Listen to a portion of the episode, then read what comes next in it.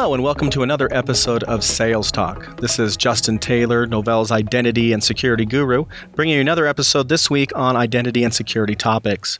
This particular week, we're going to talk about, or in this particular episode, I should say, we're going to talk about secure login, or really, let's be honest, in this particular one, enterprise single sign on. When we think about enterprise single sign on, people may have a lot of different ideas about what that means. There may be different products that they may be evaluating when you're talking to your customer. And so it's always a good idea to really understand what is it specifically that a customer is referring to, or what even is Novell referring to when we say the term enterprise single sign on. And so that you don't have to sit here and listen to me babble about it, instead, we've decided to bring on an expert. We're bringing in Baber Amin. Now, Baber is a senior product manager with Novell and covers Novell's enterprise single sign on product. And so we want to welcome Baber to the show. Welcome, Baber. Thank you, Justin. So we've had you on the show before, so it's nice to have you back. You know, Baber, one of the things that uh, we're trying to do here with our sales is get them educated about what enterprise single sign-on is all about. Maybe you could just give kind of a quick 30,000 foot view about what we're referring to when we talk about enterprise single sign-on.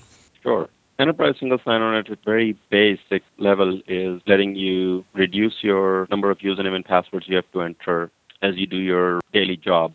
So any applications that you have, any Windows applications, native native Windows applications, Java applications, any rich internet applications, any web applications, anything that you launch from your desktop, we can script it, we can run our wizard against it and enable it so that you don't have to enter your username and password. Now, this is a very basic definition of ESSO, where people start making a difference between and, and moving beyond the basic definition is because you have full control and you have an agent on the desktop and you're hooked into what is going on at the desktop, you can do a lot of other things.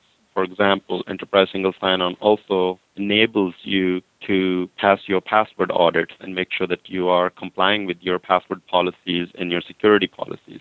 Enterprise Single Sign-On can also enable you to control the launch of applications or deny the launch of applications based on temporal constraints, so based on time values that are set by the administrator saying you can launch an application or application X on a per application basis. Enterprise Single Sign-On can also increase the level of security depending on the application you're launching. You might be logged in to your desktop and to the network using a username and password but you might be launching an application that is more sensitive and that requires a second factor of authentication like OTP or biometric or smart card. And Enterprise Single Sign-On will force you to present that extra piece of information when that particular application is launched.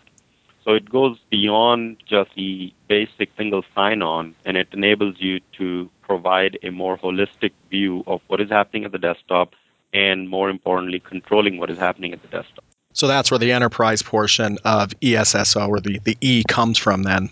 Yeah, it is it is predominantly an enterprise product and the main difference between say a non-enterprise single sign-on product and an enterprise-based single sign-on product is that in an enterprise product you're giving the control, the policy enforcement, the policy enablement, the policy creation, all of those controls are given to the IT administrator so that same policy, which is very consistent, can be rolled out to all the users, to a group of users, to a to a certain sector, whether that sector is based on a geography or a job description. Of course, if you have a single sign-on product that is not enterprise class, means that it gives you, the end user, more control versus where the enterprise, the control is given to the IT administrator, who can in turn give the users full control if that's what the enterprise security policy allows them.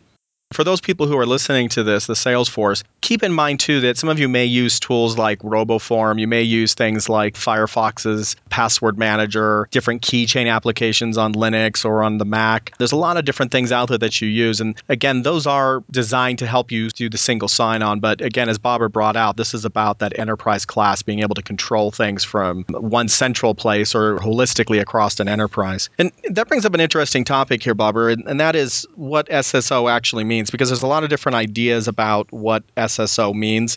Normally, when we say SSO, we're talking about single sign on. Are there other ideas out there what the S may stand for? Not that I'm aware of.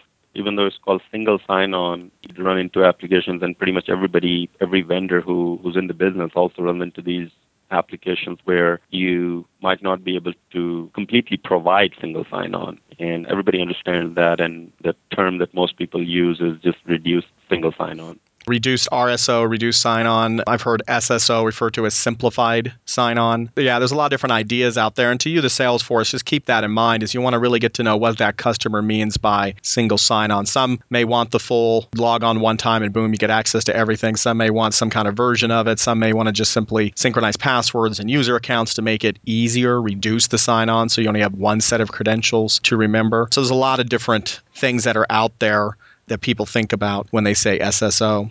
That's a very good point, Justin, about synchronization. And a lot of customers would consider synchronizing passwords to be similar to single sign-on. And from a user experience, it is because you know they only have to remember one password.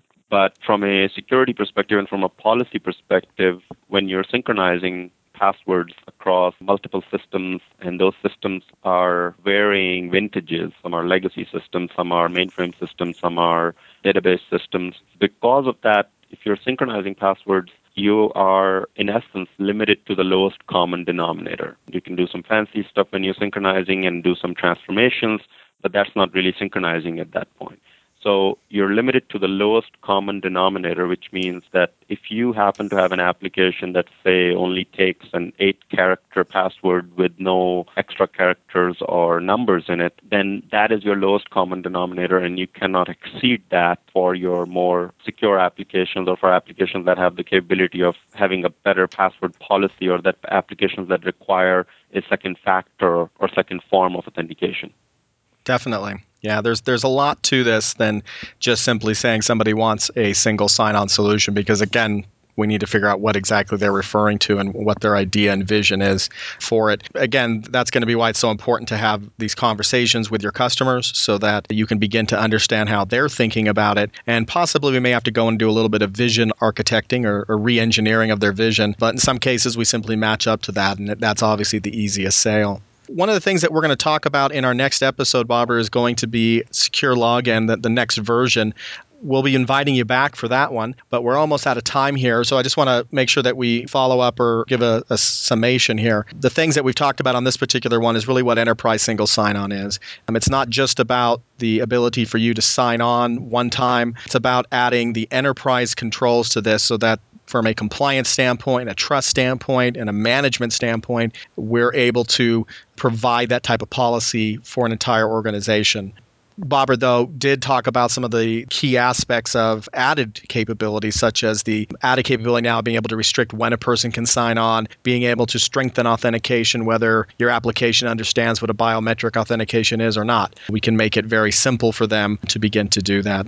So we thank you very much for your time. Again, we'll be talking to you shortly here about the next version of Secure Login. Thank you very much for being on the show today. Thank you, Justin. This has been another episode of Sales Talk.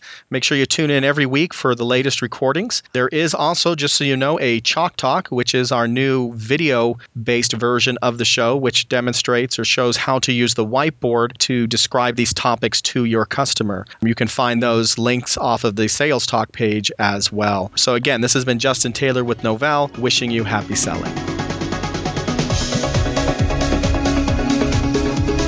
Novell Sales Talk is brought to you by Novell Inc. You can send us feedback at salestalk at novell.com. Thanks for listening. See you next time.